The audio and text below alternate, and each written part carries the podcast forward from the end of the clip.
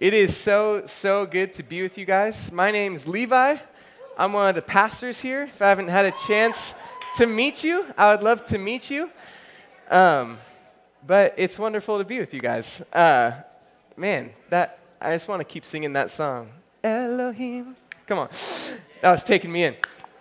Hey, it is so good to be with you guys tonight. I'm so excited. I love CA Students. Why? Because I love God, and I love following God with my friends, right?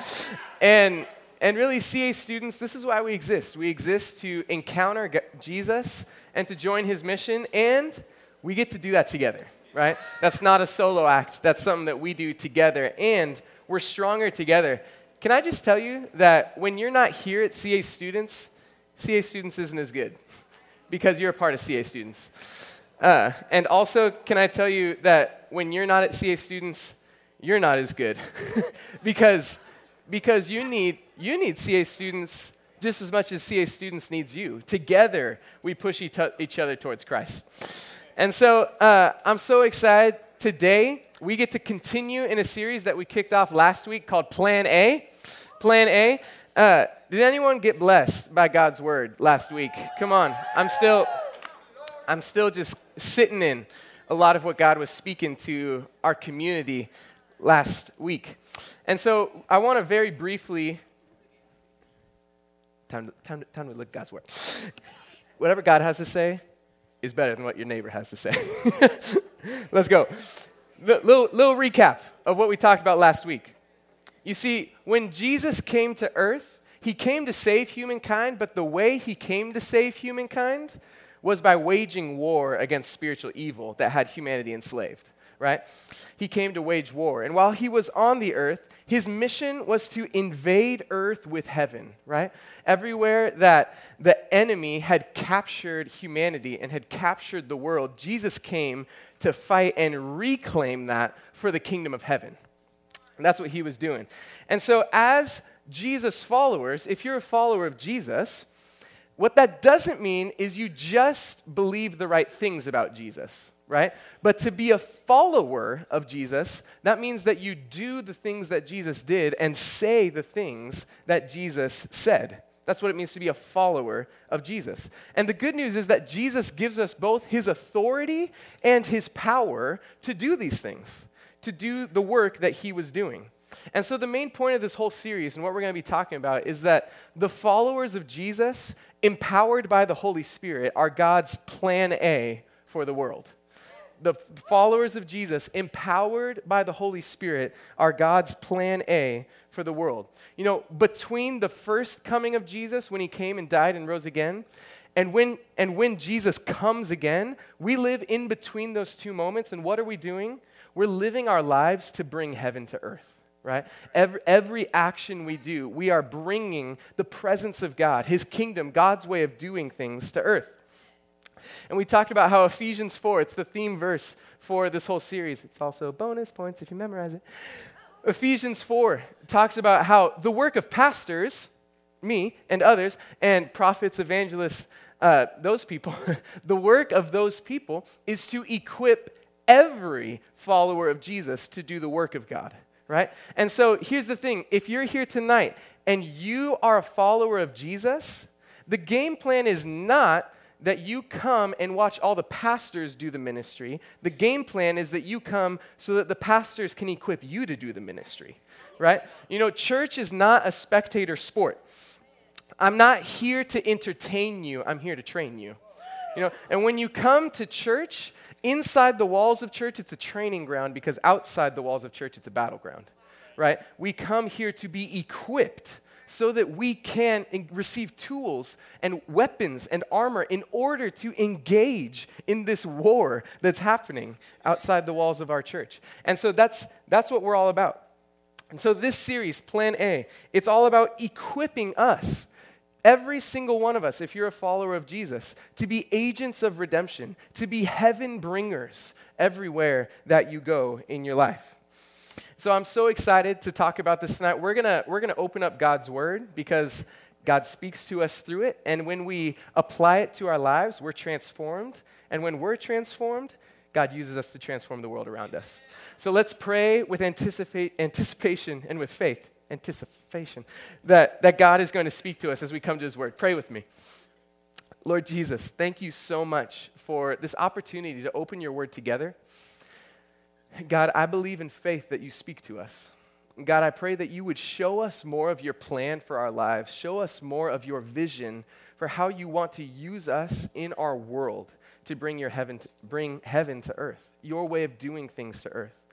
God, I pray that you would give us fresh vision for those of us that don't yet see fully what you can do through our lives. God, I pray that you would take that veil away, that we could see clearly the fullness of the call that you have on our lives, that we could fully step into the role that you have for us, bringing heaven to earth. God, we believe in you, and we pray that you would speak to us. In Jesus' name, amen. Hey, just want to encourage you guys. If you hear something and God moves you, go ahead and say amen, right? Go ahead and say that's good. Why? It's not about hype, it's about hope, right? When someone says amen, it's like, oh, God was speaking, right? And it raises the faith in the room that God is here and among us and doing a good work, right? And so tonight, the tool that I want to provide you with as your pastor in order that you can go into the world and be a force for heaven, an agent of redemption, the tool that I want to provide you with tonight is called intercessory prayer. It's called intercessory prayer. Y'all know about this? It's good stuff. Like, we're going in. So here's the thing. Some of us may never have heard the word intercessory before. Maybe you haven't even heard the word intercessor. Maybe you haven't even heard the word intercede, right? So if we don't know what that means, we're not going to know what we're talking about. So what does intercede mean? What does it mean to intercede? If you just look at the word, C-E-D, seed, that means to go, and inter means between. And so intercede means to go between. It means when there are two people or groups of people or two things, to intercede is to go between them, right? A way to think about what an intercessor is, it's a mediator. It's imagine that there's a gap between two people or two groups of people, and the intercessor is the one who stands in the gap, right? And helps communicate or deliver something from one group to the other. An intercessor is someone who stands in the gap. Here's an example. When I was sitting in this room when I was your age, I was here in the high school group, and I had a big fat crush on a girl named Kayla, right? Who now is my wife. Here's the thing. At the time, I was unsure of how she felt about me. I was quite sure how I felt about her. I was unsure about how she felt about me. And so I was not quite brave enough to ask her directly how she felt about me. I needed an intercessor. And so I go to my sister, Emmy, and I'm like, Emmy, I need you to go talk to Kayla, right? And don't just like come out and ask it, but just kind of like, work your conversational magic to give me the intel I need for how to move forward, right? And so Emmy's just like, got you, bro. Like, on a mission, she goes. And in that moment, Emmy was standing in the gap between me and Kayla, right? She was retrieving information for me. She was helping to communicate, to close the gap, right? That's the point of intercession. It's not just to stand in the gap, it's to close the gap. Because when someone stands there, the gap is closed. Does that make sense? It's a little bit like this. I need a volunteer. Zion, right? I'm holding up a gift card. By now you should know that if I ask if I volunteer, it's good for you if you volunteer. Zion, my friend, come on up. How are you? I'm good. How are you? Good. This is a $10 Starbucks gift card. Here's what I need you to do, okay? I need you to take the Starbucks gift card, and where is is Kyle Stouffer in the room?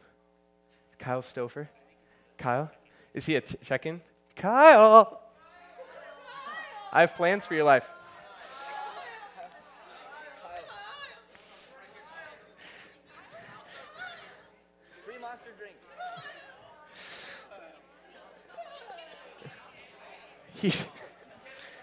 Okay, this is not going as planned.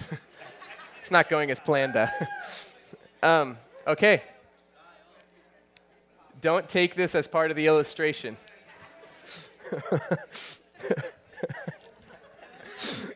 Okay, here's the variant of my plan. Do you know John Wittit? Yes. Great. Zion, what I need you to do is I need you to go and I need you to give this to John Wittit.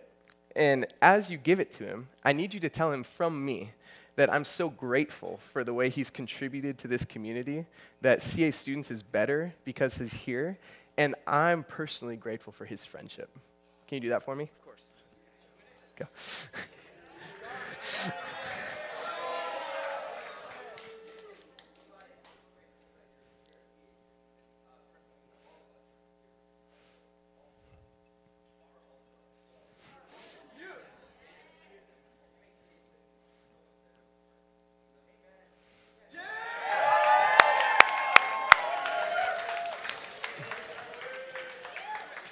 CA Students, that's intercession, right? An intercessor is someone who goes between the giver and the receiver. The intercessor, God, you see, this is how God feels about the world. God wants to release and unleash heaven on earth, but he wants to do it through intercessors. You see, God has so much good, so much life, so many gifts, miracles to give to the earth, but he wants to do it through intercessors. You see, in this instance, you might be thinking like, "What, Levi, why didn't you just give the gift card to John? I could have done that, right?"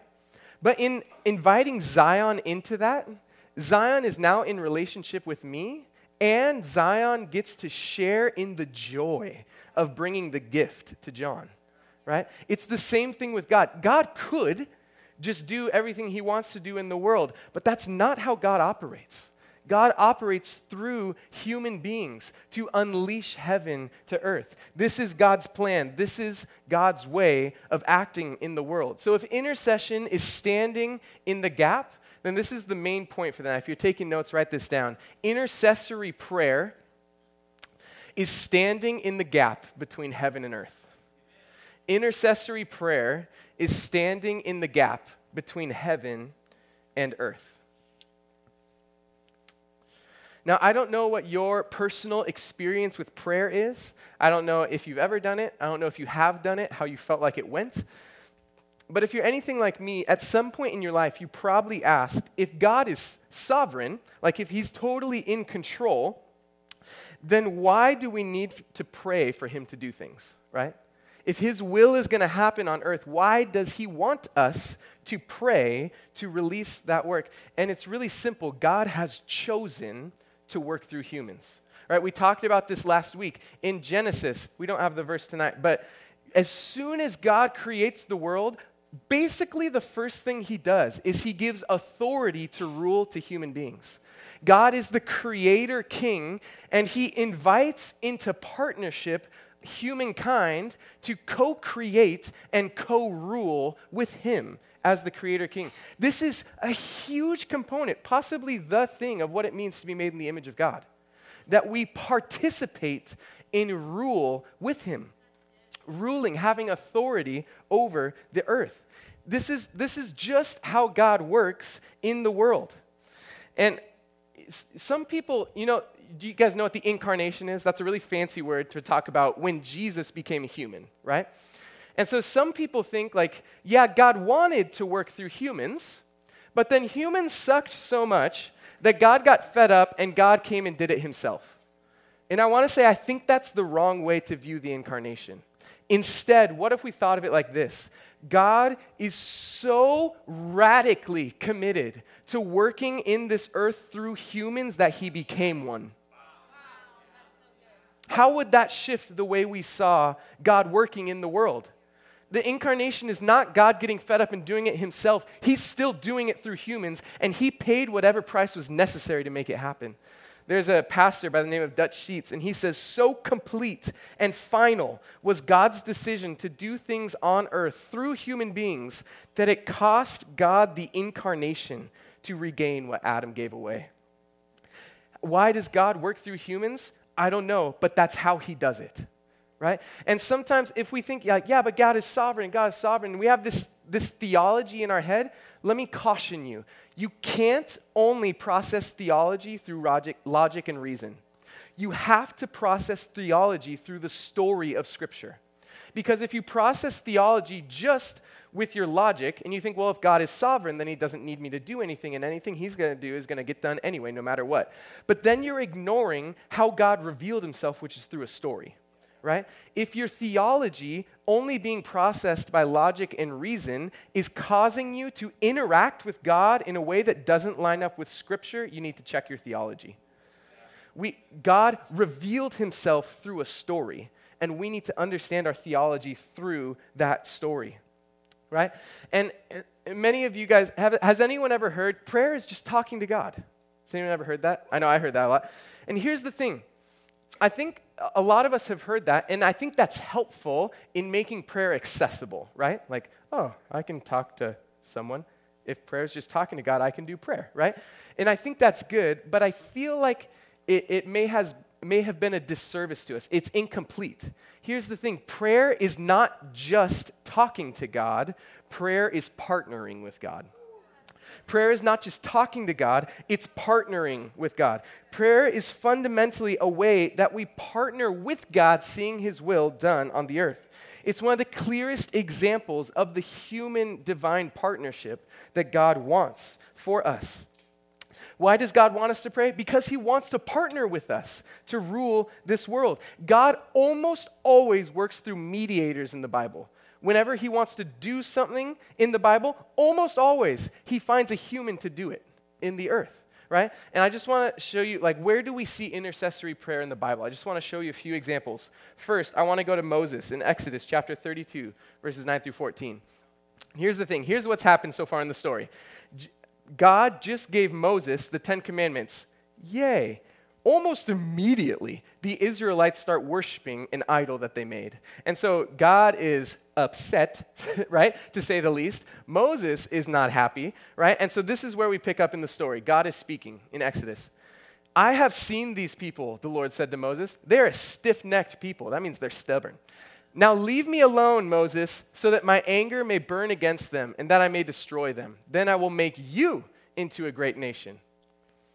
But Moses sought the favor of the Lord his God.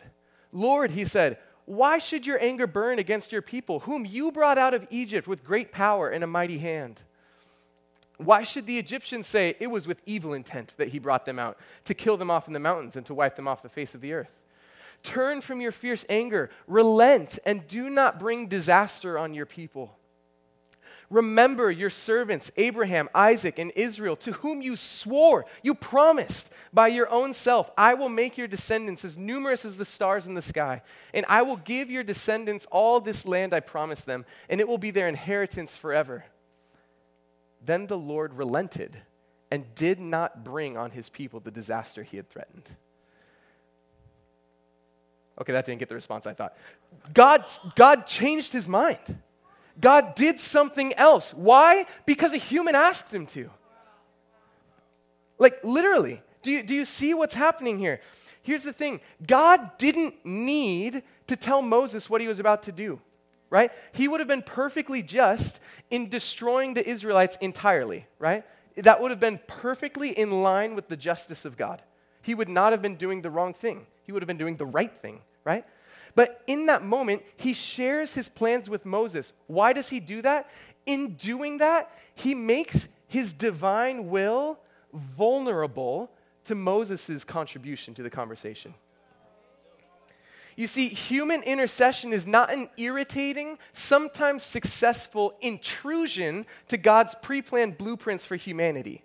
That's not how it works. Human intercession is... Prayer is an integral part of the way God's sovereignty is played out, right? In that moment, God was inviting Moses into partnership.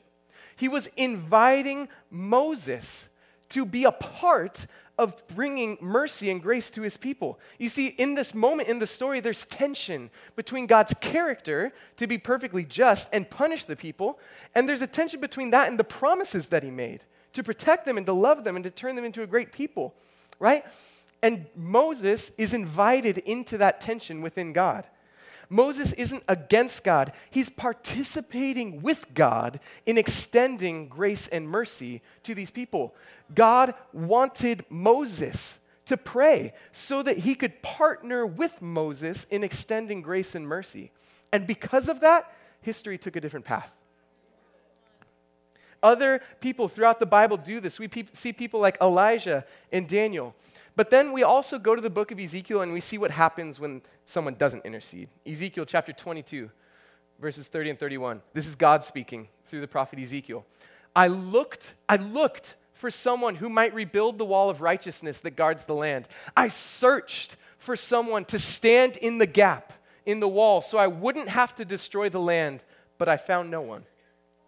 So now I will pour out my fury on them, consuming them with the fire of my anger. I will heap on their heads the full penalty for all their sins. I, the sovereign Lord, had spoken. You see, God's justice demanded judgment, but his love wanted mercy.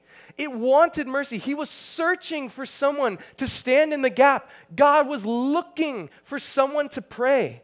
It's like God was saying, I was looking for a human to just ask me to spare these people, but I couldn't find one. Then I would have partnered with that human to release my mercy, but no one was available. No one made themselves available. No human was there to stand in the gap, so judgment came instead. An author says, man's willingness is God's channel to the earth. When humans say yes to God, God's will and his power flows through them. And that's how God's will is made manifest on the earth. You see, the other example we see in Scripture is Jesus is the ultimate intercessor. He was the ultimate fulfillment of the perfect human in perfect partnership with God, perfectly releasing and unleashing heaven wherever he went. And you see, we follow in Jesus' example, right? God, through Jesus' sacrifice, he pours his Spirit out on us so that we have the power and authority of Jesus in our prayers. We follow in our example. And get this, the good news is that Scripture says Jesus is currently at the right hand of God interceding for us, right? Do you know that right now Jesus is praying for you? Jesus is closing the gap between you and God. He's filling that gap for you. I love what Jesus says to Peter in Matthew chapter 16. We read the first verse of this last week, but I want to read the second verse to you as well. Jesus is talking to Peter and says, on this rock I will build my church, and the gates of Hades will not overcome it. What that means is that the church is not on defense. The church is on offense, reclaiming what the enemy has stolen. But this is what he says right after that. I give you the keys of the kingdom of heaven. Whatever you bind on earth will be bound in heaven, and whatever you loose on earth will be loosed in heaven. This is insane. This is insane. Jesus, do you understand the level of authority and power that Jesus is giving us through our prayers? That what we bind in prayer in earth will be bound in heaven, in the spiritual realm. Whatever you loose on earth will be loosed in heaven. CA students, you have remarkable power and authority through Jesus. Are we using it? Are we using it? I love, there's this author named S.D. Gordon, and he says, you can do more than pray after you've prayed, but you cannot do more than pray until you've prayed. Let's see the next quote from him. It says, prayer is striking the winning blow. Service is gathering up the results. You know, some of us think like the really important thing is talking to people about Jesus. Or the really important thing is like serving people's needs in Jesus' name. Or the really important thing is this. What if the really important thing, the deciding factor was prayer, and then doing the thing was just tipping it over, right? I like to think of this tree. What if prayer is you're chopping at the tree until it's barely standing on anything? And then service, doing the thing, is walking up and claiming the battle that's already been won. I think that's what's happening in prayer, right? Prayer is what wins the battle, and service is just collecting the rewards. It's the harvest, right? Prayer is where the battle is won or lost. In fact, John Wesley says, God does nothing on the earth save in answer to believing prayer. God does nothing on the earth save an answer to believing prayer. God works through our prayers and our service. I'm not saying that service isn't important, right? You need to get the harvest. But what if we believed that we could win the battle before we got there? What if we believed that our prayers changed things for when we arrived? What if we believed that our prayers had this kind of power, the power to heal the sick, the power to break addiction? What if we believed our prayers had the power to lift spiritual veils, blocking people from seeing Christ? What if we believed our prayers had the power to save families and marriages? What if we believed that our prayers had the power to change the course of history? That battle is won through prayer, and the spoils are collected in the service, right?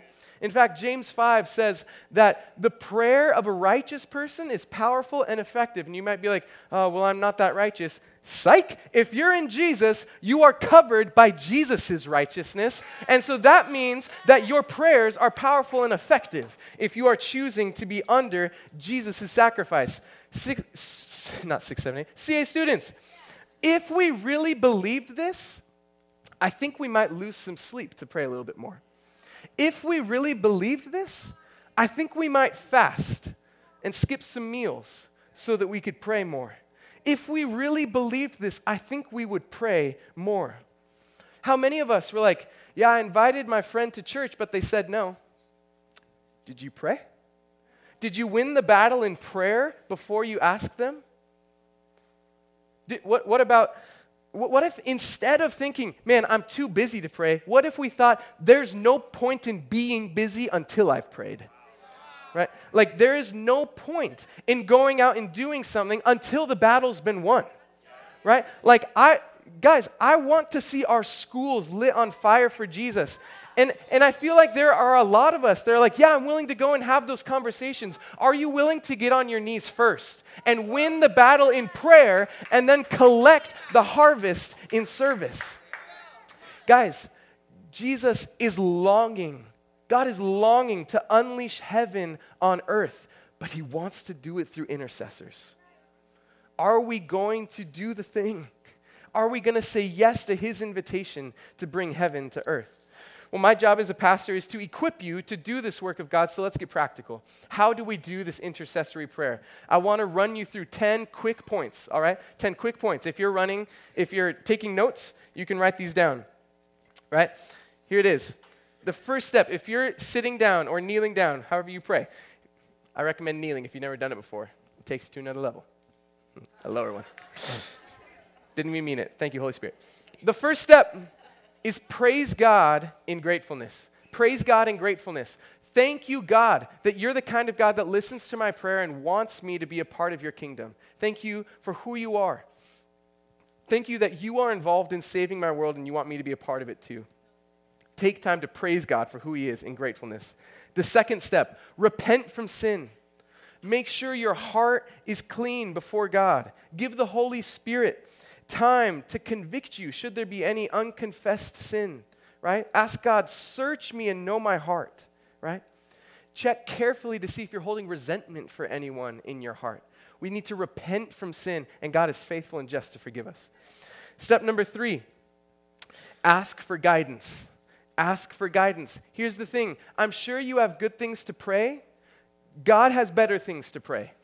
Right? Like, let's ask God what to pray. The whole point is partnering with him. So ask, believe, and ask the Holy Spirit to speak to you, to guide you. Step number 4, rebuke the enemy. Yeah. Rebuke the enemy. There is an enemy that is trying to win the war. He is against you, right? The good news is that you have power and authority over him, so put him in his place. This is what Scripture says to do. It says, resist the devil and he will flee from you. Let's do that in our prayer times, so our prayer times can be focused and effective and victorious. Rebuke the enemy. Put him in his place. Number 5, surrender your agenda. Sometimes we think we know how we want God to act. What if we believed God knew better than us, right? Don't just come with your agenda to pray for, but say, God, no matter what you bring me to pray, I'm going to pray that. Number 6, praise God in faith.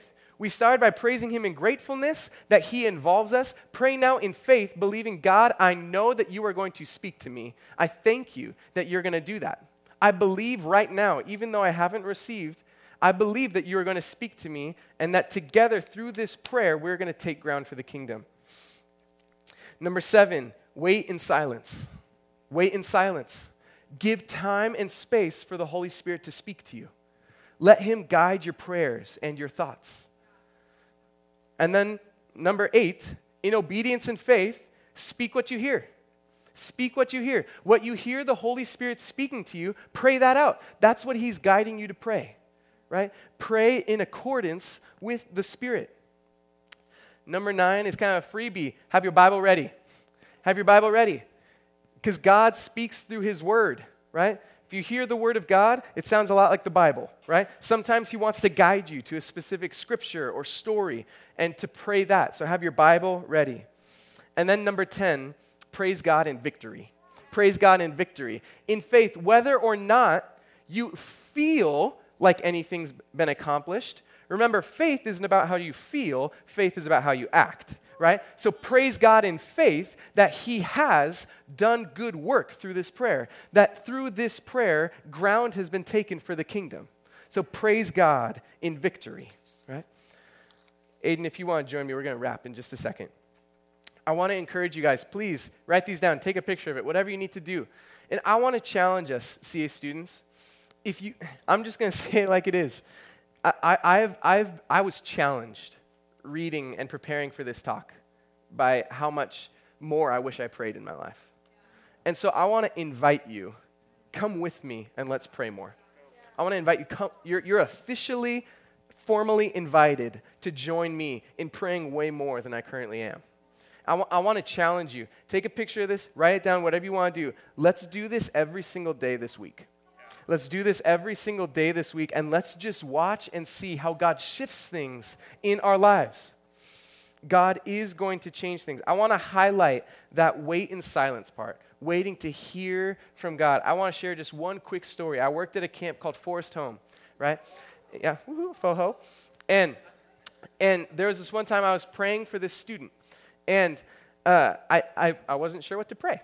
And so I was kind of waiting and listening to God, and I felt him remind me about times in my life where I felt inferior because I had a really tall, handsome, impressive older brother, right? And so I felt like I was less than because of my older brother. And so I asked this guy, I'm like, I knew he had 2 older brothers. I'm like, bro, you know, like, God made you on purpose. You know, like, he's not wishing that you were more like your brothers. He's wishing you would be fully yourself, you know? And he just breaks down in tears. You know, and a stronghold was broken down in his life that day. Why? Because I listened for God's voice so that I would know how to pray, right? God does this sort of thing. He speaks to us in prayer if we surrender ourselves and we're silent before him, giving him time to speak, right? But see, students, I want to tell you that you can't form a spiritual life practice off of someone else's story, right?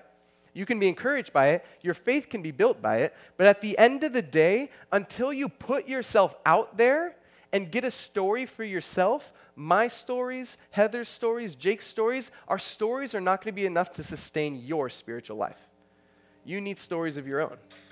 And so I'm inviting you, pray with me, right? Like, let's do this every single day. Let's pray through these steps. Because CA students, I'm serious. I believe that prayer is where the battle will be won for our schools. Prayer is where the battle will be won for our families. Prayer is where the battle is going to be won. Are we willing to do the work? Are we willing to be agents of redemption in this way?